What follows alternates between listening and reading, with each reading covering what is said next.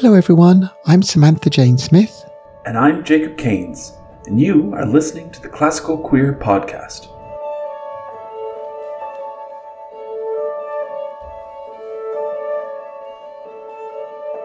Been lucky to recently interview two great composers. First up was Rufus Isabel Elliot, who has just released a new album of music called A Am Ams Come Ashore, Turn Over. The album is the story of two characters walking along a never ending beach and the love, loss, and anger between them.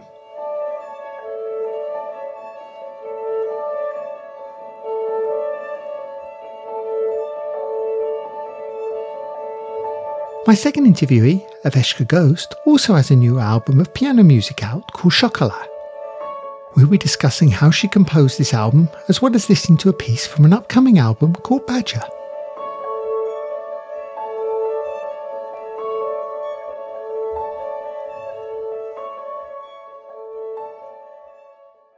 First on this month's show is Rufus Isabel Elliot, who recently released an album of new music called A Am Ams Come Ashore, Turn Over.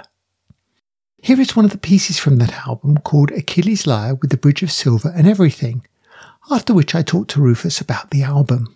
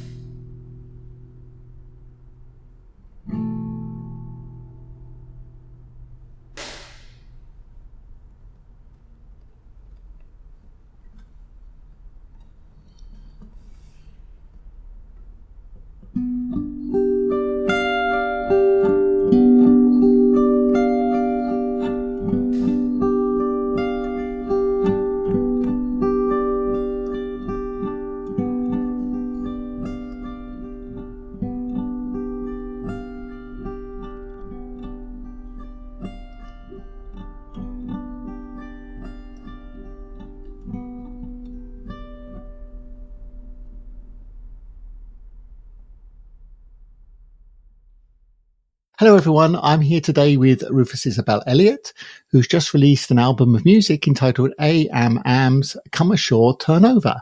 So, welcome to the show, Rufus. Hi, thank you.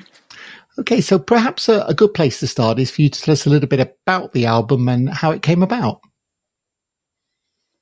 Sure.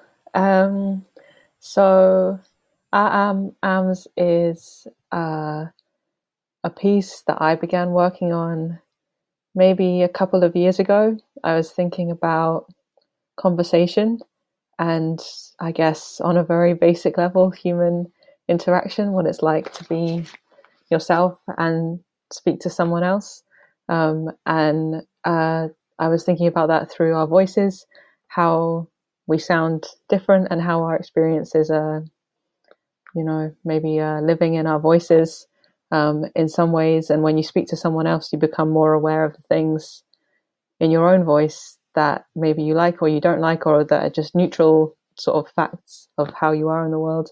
Um, and this kind of uh, snowballed um, until uh, I worked on it mainly during, more or less started it on uh, in March 2020 and more or less finished it in uh, I guess September 2021. So it's uh, it is in some ways kind of peak lockdown uh, vibes that I that I worked on it kind of more or less every day for for a year, um, and um, over the course of that time, uh, at some point in sort of being kind of workmanlike and just kind of making the music in a quite sort of almost technical way, gathering things and making trying to make little parts of it um, wherever I could. I kind of realized that there were these characters um, and that they had their own lives and sort of motivations, and they were in a particular place, which is this eternal beach, um, and that they were going down it, and that they had, you know, there was this kind of story that had come through no willing of my own, but I just became aware one day that that was what the story was, and then, yeah, that was just. Uh, kind of just took me with it to the end. Okay, I mean that's kind of interesting. So it, sounds like a really, I guess, organic process where you didn't, you, you, it sort of it took you rather than you took it. Does that is that what you mean? Yeah, it's kind of like reaching a critical mass, and then at that point, it just, you know, at that like you know, up until that point, I was working and I was gathering stuff and I was thinking, and then after that, it was kind of like just finding out mm what it was through the piece itself. I think that's. uh I really it's a really exciting kind of imaginative scope to open up, and it puts you uh, very in touch with your sort of unconscious mind. Um, or you know deeper feelings that you have about the things you were writing about or what you thought you were doing that turns out not to be what you were doing at all um, which i think is a really nice place to be yeah, that, that's kind of interesting because often, you know, when you talk to composers, they have a a very sort of well defined view of what this piece is going to sound like at the end. It's very, you know, they've got a very rigorous thing. We're going to do this, this, and it sounds like that. Um, uh, but you know, we do come across people with the almost opposite view, and you, you sound like that. You, you, start with sort of a feeling, and it's feelings that take you through, rather than having a final composition in front of you. Oh, it's definitely feelings that take me through. I love that phrase. Yeah. That's that's, and, and also I guess you, you, know you were saying about how this was voices, and and this is kind of a a lockdown piece, if you want to call it that. I mean, do, do you feel in a way that maybe that was that there was a fortuitous timing there? I, I, you know, in a sense, because we've been so dependent on our voices and not having you know physical contact, not having being with some people. That I wonder if that sort of has made some effect in the way this piece feels for sure. I think um, uh, I think that's definitely true. Um, even on a really practical level, I realized that the instrumentation is like the instruments that I have in my house. They're the instruments that I could pick up and play. Whereas maybe if you're meeting with friends, you might write something that they would write. You know what I mean? Like it's a bit more. Uh, it's very kind of insular. Then if you're if everything is something that I could play myself, um, is uh, is quite kind of interesting that on some that that was a, another unconscious thing that just kind of happened. But the other thing that happened when I was working on, you know, the the the the lockdown and the, the coronavirus prompted me to move back to the Northwest Highlands a lot sooner than I otherwise might have. And then I was living by myself in this place um, and feeling very close to some parts of myself and some parts of my experience. Um, and, uh, you know, some things that maybe I'm quite alienated from in somewhere like Glasgow. That's not really part of like the community or the conversation there. Um, and the fact that I was living alone and, um, you know, being very sort of mentally self-reliant mm. in that way mm. i think also like really like allowed the sort of slight madness of the process um yeah I, I, mean you you mentioned these you said voices that that all these these beings that have a have a life within this piece as it were i mean do you think that's a reflection of of parts of you talking? Uh, um, is it that way, or, or I mean, I, am not saying it's, it's. I don't want to make it sound like you've got all these people living inside you, but you know what I mean. You have these no. thoughts of, um, you know, sometimes I find you have, you know, these thoughts that come from somewhere else, as it were. And, and is this what's what you think is happening? Is it in in a dialogue? Yeah, I think what I really like about how the piece turned out is the like, uh, the ambiguity. Um, like in a way, it didn't quite occur to me that they that the characters would maybe turn out to be fragments of a single self. Um, although I think that that is a, certainly a way that that one could read it, and it's is I suppose a little bit how I feel about it myself. You know that I started out identifying very strongly with the the character eh, eh, eh, the mm-hmm. protagonist, mm-hmm.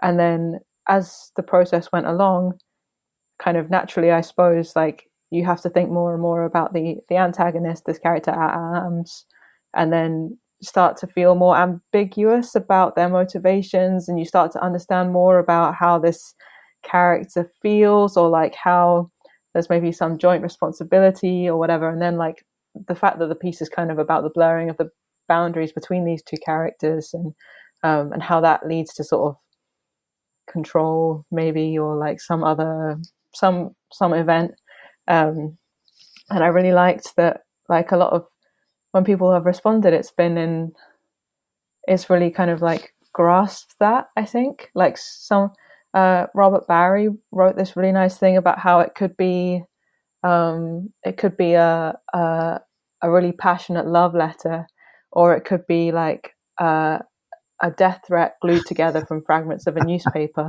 yeah, you know that like it's kind of like it, it's like a bit it's yeah. it's ambiguous within itself and i feel ambiguous towards it i suppose. Yeah. I, I, can see that. I mean i mean that, that's kind of a metaphor for life i think in a way. I mean a lot of life is this amb- ambiguity between the two extremes and and and you know and and the way you manipulate that path through those extremes. So i i guess that's kind of a good life metaphor really so.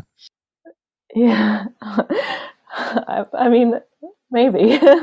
I suppose i mean I, I think it's true that it's very archetypal in the sense that it is about like the self and the other and so hmm. as soon as you start thinking about that you're thinking about like you know uh, especially because some aspects of the piece is kind of about like violence and relationships then you are thinking about like responsibility and and care and and uh, one of the hardest parts for me to write was this movement the second speech of the antagonist which is when when like the event that happens between these characters has happened, each of the characters gets to say one more thing. Mm. Um, and I found it really challenging to to think what does the antagonist say now? Like what do they feel? Mm. Um, that was like a really it took me a long time to start even putting pen to paper for it because I found that very, you know, challenging mm. but important my perspective of thinking about my history, I would say that the, the most difficult thing to actually talk about is the bit that's the most difficult thing that's hidden away or the most if it's like the antagonistic part or the part that is the, the nagging part or something else the bit that's that you don't show of yourself the bit that's yeah. always hidden is always the most difficult bit to know what it really says and i think so it's kind of kind of interesting and a kind of you know i think most people have that that in them in some way so for sure. I think everyone must surely have that in them. Now, the other thing, of course, besides this, is that this has got a very much, a, for me, a, Highlands feel to it. I mean, it, it has this. I know this sounds this sounds a bit corny, I know in a way, but it has this idea of like for me of desolate moors, misty days, you know that that that that feeling, and and some of this comes, of course, because you've got a, a Scottish traditional singer, uh, Josie Vallely, who sings on it, and and kind of the whole thing gives you this for me this this this Highland Highland feel of being out on the moors on on one of those typical Scottish days. Thank you. well, okay, that, that's very kind. well, well, I guess that's what you're after. I mean, I guess you know, with with where you are and and and all of that, that's the kind of feel that you were after, and it and it it's. Sort of... I'm really touched again whenever people say something like that, and people, especially like when I hear that via people who I maybe don't really know, maybe don't know that I live in the Highlands, and they sort of come back and say that it reminded them of like the mountains or something. Because I suppose with music um, especially like something that's quite ostensibly abstract, like this piece maybe is in some ways.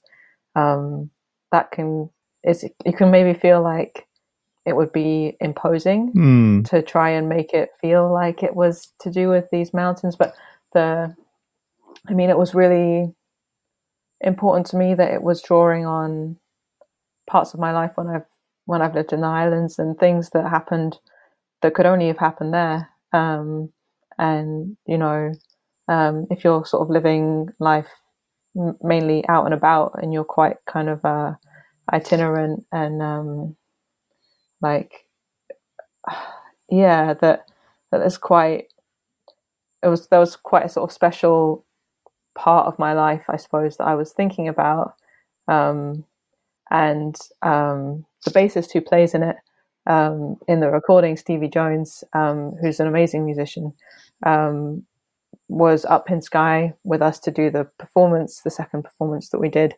And uh, the morning after the gig, um, we dragged each other up at like 6 a.m. and we went up uh, Blaven. Oh, yeah. Um, which is uh, this really incredible hill in Skye, really mm-hmm. jagged black rock that just like stretches across um, the the whole. It's like a wall when you're going onto the peninsula of Elgol.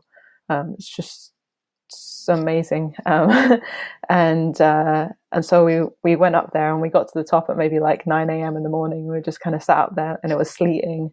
And um, and he kind of said like, you know, I've had some tunes from from the Arms piece in my head like this whole time, and it feels very appropriate. And I was like, yes absolutely yes it's like it's it's like at home and it was connected to something that i really wanted to feel connected to but mm. that it's easy to feel um I guess it was uh, there was some fear in me of being alienated from it, and maybe being alienated from it like through the music or through the process that I've gone through and trying to, you know, mm. um, trying to compose with it.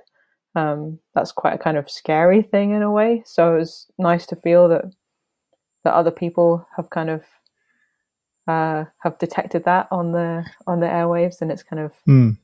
started to live some way. The people I've talked to, um, I played, I played the music on, on the radio and I've actually talked to people about it. If you've been there, then, I think you do. Mm. So it is, your music does, does, does ooze. I don't know if that's the right word. Ooze out this kind of Highland feel to it. This, but it, but it is very much a specific Highland feel. I think for me, it is kind of the one which you said about like being out in the mountains, you know, a, a, bit isolated with with the elements around you and that kind of thing. It, yeah, I think there's the element of uh, sort of maybe outsiderism a little bit. That's uh, you know being a little bit of a stranger, mm. um, rather than like you're saying the sort of uh, the Ceilidh House and yeah and the sort of community. Yeah, yeah, absolutely.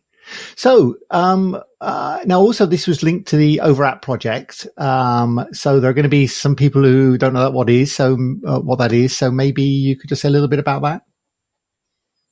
Yeah, um, Overat is a trans, non-binary, and gender diverse music making world um, that sort of began in March 2020. We did a gig um, in Glasgow, and it was all about voices um, and how we speak, how we sing, uh, times when we can remain silent, and that can be a political action as well. Um, and uh, from that point, um, this uh, British organisation, Sound and Music, uh, got involved and supported me to um, create a kind of 2021 season, I suppose, that has incorporated new commissions by uh, a handful of trans, non binary, and gender diverse musicians in Scotland, um, workshops, resources, um, tours, all kinds of all kinds of good stuff. Um, and uh, that included in March um, of this year, or March 2021, uh, that uh, the Overact released an EP of commissions, um, one by Malin Lewis, who's a, a, traditional musician, a piper from the Isle of Skye. Um, well, Eilean Shona originally, and then the Isle of Skye. Um, uh, and Matthew Arthur Williams, who is a photographer and a kind of DJ and producer, um, and Harry Josephine Giles, who is a poet, um, sort of spoken word artist, um, and a punk vocalist. And rock, I was well. going to say, and punk rock star yeah. as well. So yes, yeah, many hats. Um, and yeah, so that was called Folks Songs. So the idea was that it was kind of like the music, the traditional music of the trans community, um, or like some small offering of some of the kind of music that we might make in the trans community. Yeah, and and we actually um, have you on episode three if anybody wants to go and take a listen where, where you're on that. So talking about that, so that's good. Uh, and so so now you've um, now you've done this. Um, no doubt you're going to take a little break. Um, but what's next for you in 2022? Yes, rest has been a very important, uh, a very important thing. Everyone's burned out, and everyone should go and have a winter hibernation. Um, I am currently, uh, yeah, just starting out on some really exciting projects, um, and one that I'm looking forward to, hopefully releasing in January, um, is called. Uh, it's it's another album. Mm. wow of uh, of music for solo violin, um, and it's called Three Sexual Pieces for Solo Violin. This and this and this, um, and it's uh, it's weird because it's the piece before the Ah Ams piece. but it's uh, it's been it's been longer in the works, uh-huh. um, and it's kind of about. Um, I mean, it's about all my favorite topics: um, stories, testimony, honesty, love, violence, sex, mountains. wow, um, that's that, that's uh, that's the mix. well, when you've got that out, we'll have to have you back, and we'll you can talk about that. But um, I'm looking forward to it, sharing it with you. It's been a pleasure talking to you again, and thanks ever so. Thank you.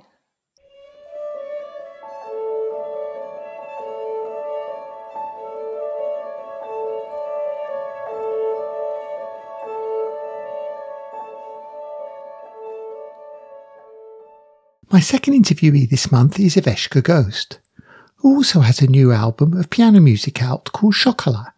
I had a really interesting interview with her talking about her method of writing and playing music, as well as discussing her upcoming work, Matilda. After the interview, we will hear a piece from Matilda called Badger.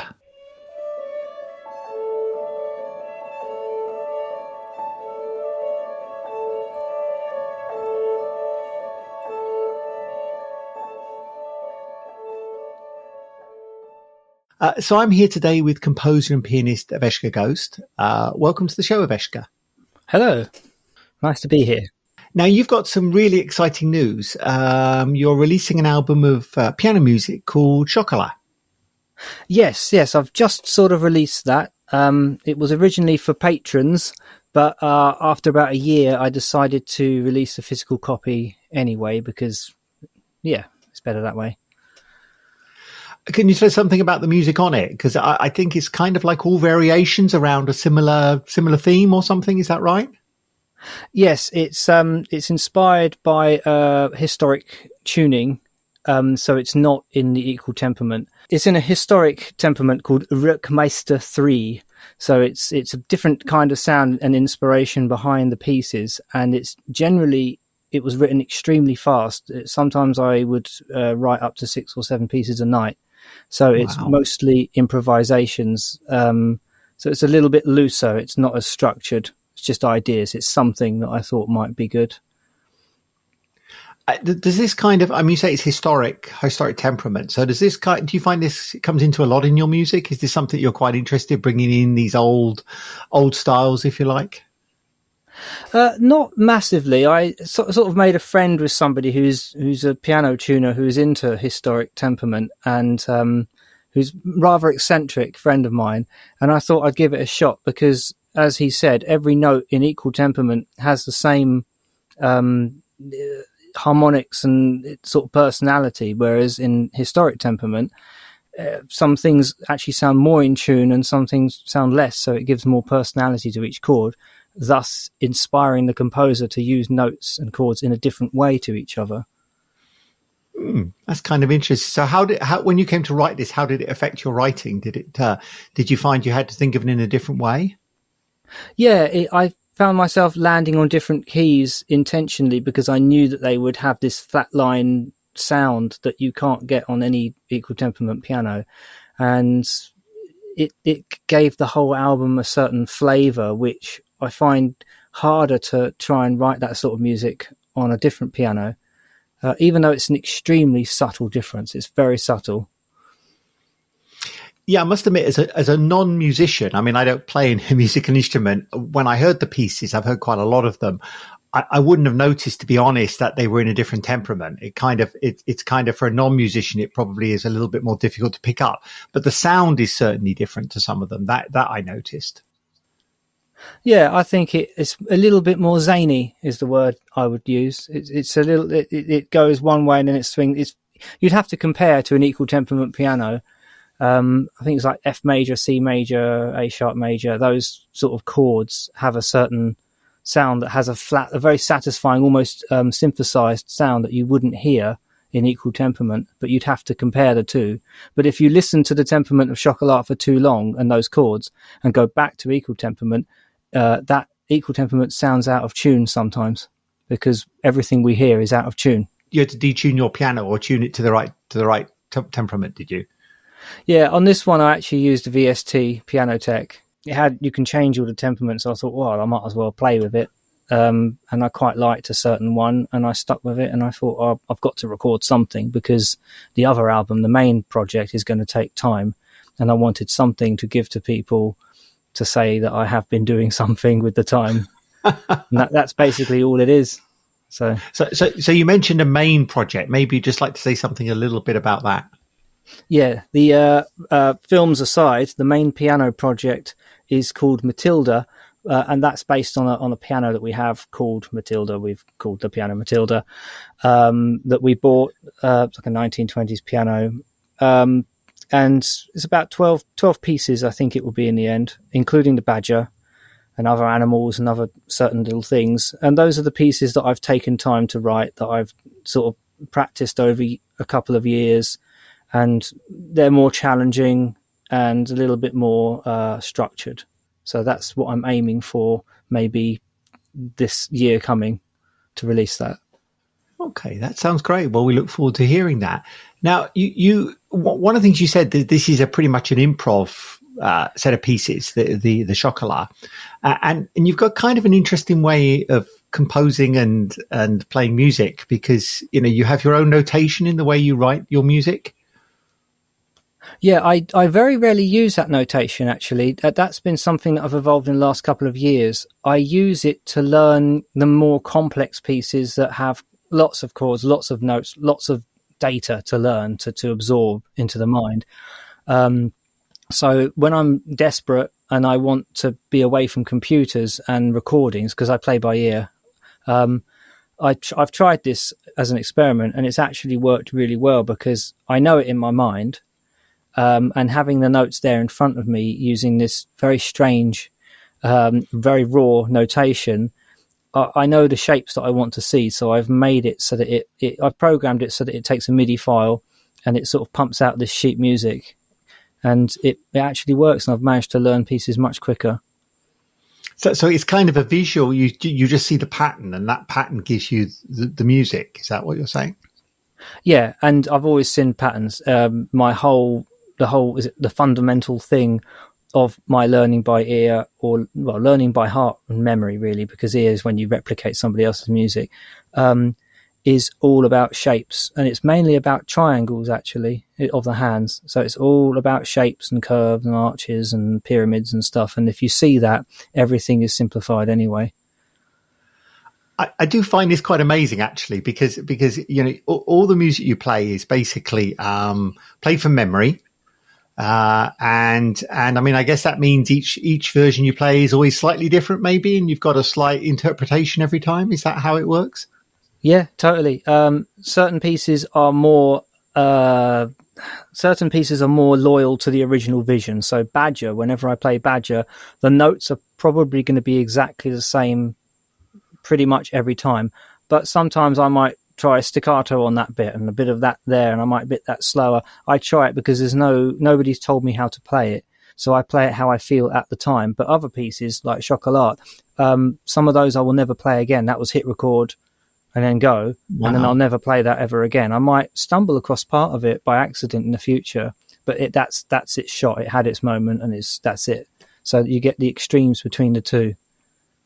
That's incredible, and a, a kind of a I don't know the word to use here. It's kind of kind of a very um, um, uh, in the moment sort of creation that lasts for a short time and then disappears again. Essentially, if you haven't recorded it, but you know, it's it's kind of like a one shot, a one shot event, which is kind of kind of unique in a, a musical way. I think.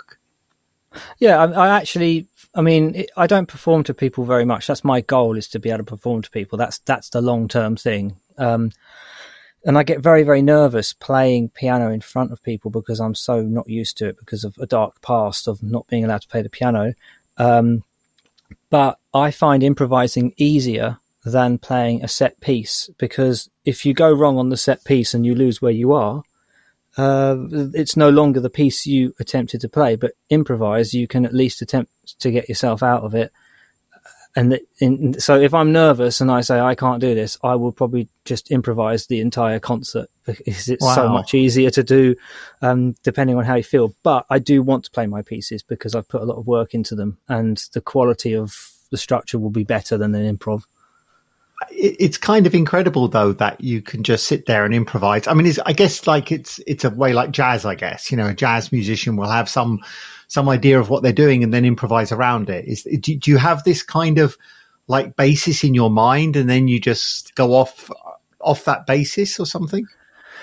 It's actually two approaches. It is a bit like jazz, I suppose. Uh, the two approaches. One is I I always hear music in my head. I actually have a streaming orchestra of original music in my head that I can tune into 24 7 and it never ends. So I, I feel I will never ever run out of music. It's just capturing it and being able to play it or record it is the challenge. It's not writing.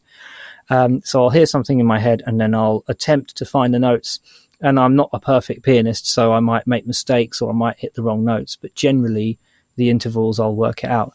The other method is to just let the hands create a very strange shape uh, uh, based on triangles uh, and different secrets to music that I won't go into that I believe in, um, and almost hit at random, but uh, educated random, and see what it sounds like, and then deal with it uh, there and then as the sound comes and hits you, and you have no idea what it's going to do, but you know it's probably going to sound okay because your fingers, your muscles have already learned what doesn't sound okay, and over time you you learn those shapes. It's very complex, but that that's the two different approaches. One's by feel, and one by, by is by what's already in your head.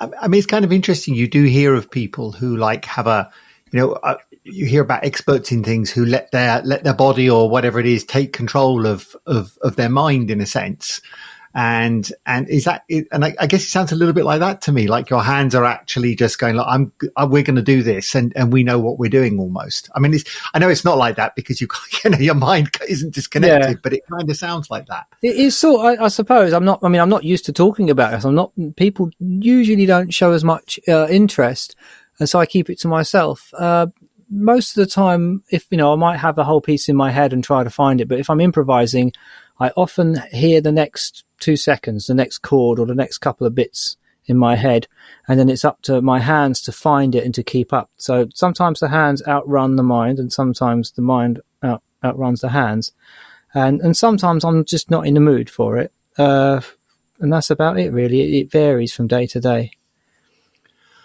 I mean, that sounds to, to a non-musician. That sounds incredible. I mean, it just sounds like you know, uh, amazing that you can just sit there and you know you start and and your hands are going to do something. You you can just carry on and because I mean, when I listened to the Chocolat, which you say was improvised, it it doesn't sound like it's improvised. You know what I mean? It, it doesn't. Yeah. It doesn't sound like you're you're you're going. Okay, I wonder where we're going next. It sounds like you've got it planned, which is kind of fascinating.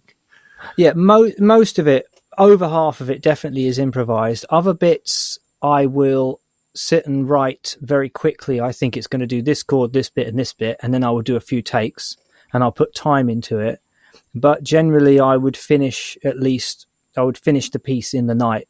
You know, as I say, sometimes it was up to five or six. I think seven was the record, and they'll all be improvised. So sometimes I think, hang on, I, I like this a little bit more. I'm going to put a tiny little bit more time into this because I think it's worth it. So when it's structured, I probably have very quickly come up with a structure, but I've only done a certain amount of takes, or even sometimes it's one take. And if I think that's good enough, stop, continue, and just continue bit by bit. So it's improvised, but with a breather in between. And then some of them are actually hit record and do the entire take in one, and then that's it. And there might there might be one or two bum notes, and I'll go back and shift it. Um, but sometimes there isn't. So it's, it's kind of improvised. There's, there's not much time that's gone into it at all. Yeah, I- and I mean to be honest, uh, it would be absolutely fascinating to hear that live. I, I know you, it's it's kind of a difficult thing to do, but it would be fascinating to hear, you know, one of your pieces and then how it how it how it changes over time. If you know what I mean, every time you play it, your because I guess your mood affects it, um, what's going on around you, everything will affect how you play that back. Yeah, yeah. Um, I, I would be more happy to do improvisation like the chocolat thing uh, live. Um, I mean, I'd love to play things like the Badger live. I'd be nervous, but I'd give it a shot. I'm I'm, I'm working on it, uh, and I do do it a little bit, or I did, but I'm staying at home at the moment because I'm a bit scared of going outside. Um, Don't blame you, yeah, quite got- frankly. yeah, yeah. I've got projects, so I'm just staying at home and finishing music projects, film projects. I'm quite happy to stay in this town and, and pretty much stay here. Uh, yeah, I'd, I'd I'd be up for doing that. I think I've got a rig that can do it. I think I've rigged it up. I've actually got it all on now, anyway, uh, because the microphone goes through it. So we could do that in the future if you like. kind of sounds fascinating. Yeah, I must admit. Yeah, let's let's um. Yeah, I think you know this is the, for me. This is something I think we need to explore more. Uh, and May, said, if we say maybe we'll have you back later on, uh, maybe next year, and we can talk a little bit more, and you can demonstrate some of these things. Maybe it'd be fantastic. Yeah, I'd love that, and I've I've also got all my film music as well, so it's fully orchestral. And I actually did a, a four album prog- progressive rock thing um, that that didn't really take off, but there's, there was a lot of messaging. I, I sing on that as well and play the drums, so there's there's all sorts of things there, lots of messages, you know, about that, about my lifestyle. So Yeah, yeah, I'd, yeah, I'd be very interested. Now we're gonna we're gonna hear a piece of yours in a few minutes. Uh, this one we've already mentioned called Badger. Um, Great title, a great piece of music. Can you tell us something about it and, and why it's called Badger? Okay, so it's on the Matilda sort of collection album. Um, it's a badger because uh, Caroline, my partner, um, outside her house, uh, there are badgers that we feed, and they come along, and we can. We, we got to a point where we could all well we've set up cameras and we could film them and they've gone right up to us like two feet away and we've sat there and they haven't you know and unfortunately we found one of the badgers had been killed and uh, when I showed up and, uh, and we were really upset, and I sort of moved moved the badger into the bush, and I started playing, and she she actually said that sounds like a badger, and I said it does. In fact, it started off as one of the chocolats. The badger was an improv, yeah, actually, and she Uh-huh. said sounds like a badger.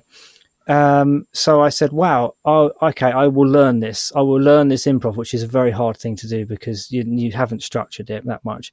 So I I spent the entire night you know, like a good four or five hours just practicing non-stop learning the notes. And then the next day I tried more and then eventually I, a few little things changed, little bits added and little details. There is the original Chocolat. It was removed from the album because I wanted to have it something better, but I do have the original recording. Um, and it's just, yeah, it's just, we absolutely love badgers. Uh, we're just obsessed with badgers, really. And it, it has the light, it's the circle of life again. So if you listen to it, it's a young badger, it's playful, it gets older, it goes down the steps, it, it sees the dangers of the world, Eventually, it, it does go to heaven in the end. And and if you look at the notes of the MIDI, I found the other day I didn't realise there are actually badger heads drawn on the on the actual notes, perfect badger heads every single time it does the theme, and I didn't realise. So it's a very badgery uh, piece, but it's it's not a funny piece. It's playful, but it is you know, not, it, yeah. But it's got a serious, it's got a serious nature to it. It's, it's, it's I mean, I, I, kind of, you know, as you say, it's not a, it's not a, it's not what I would call a whimsical piece, but it's, it is playful, but, but it's got a serious part to it as well, as is where I would look at it. Yeah, yeah. Well, it is ultimately about the, the, the dangers of, of, of mankind and yeah. um, and cars and things like that, and eventually, you know, the happier place. And it's definitely inspired by the innocence of these sort of animals, you know, and all the people that do all these terrible things. And you get these badgers, and they're sort of minding their own business, and the foxes come and eat with them, and they don't bother each other. The yeah. fox could be behind the badger, and it doesn't even flinch. But uh, if a person comes along, then yeah. it's all panic. Well, so, they've learned to fear us. Unfortunately, that's the sad thing. Yeah. Yes. Yeah. Well, look, that's that's Badger. That's out, going to be out with Matilda, which will be out when? Do you think? Well, I mean, I'm I'm I'm still practicing. As I'm I'm I've it, it, gets very very very challenging at the end. It gets to some pieces uh, that are the hardest pieces I've ever written to perform. Um, so I've written like 80, 90, some 90 something percent of that, and I'm just practicing. I'm hoping to record it. The the recording you have is is a temporary, it's just a take. It's not the final recording. I'm hoping to record it on the actual Matilda piano for next year, and I'm thinking about doing a Kickstarter and having it on vinyl, but that's another story. We'll have to look into the costs. Sounds great. Well, look, when you've got it all done, Matilda, please come back and we'd love to talk to you. In the meantime, people will uh, have to get hold of Chocolat.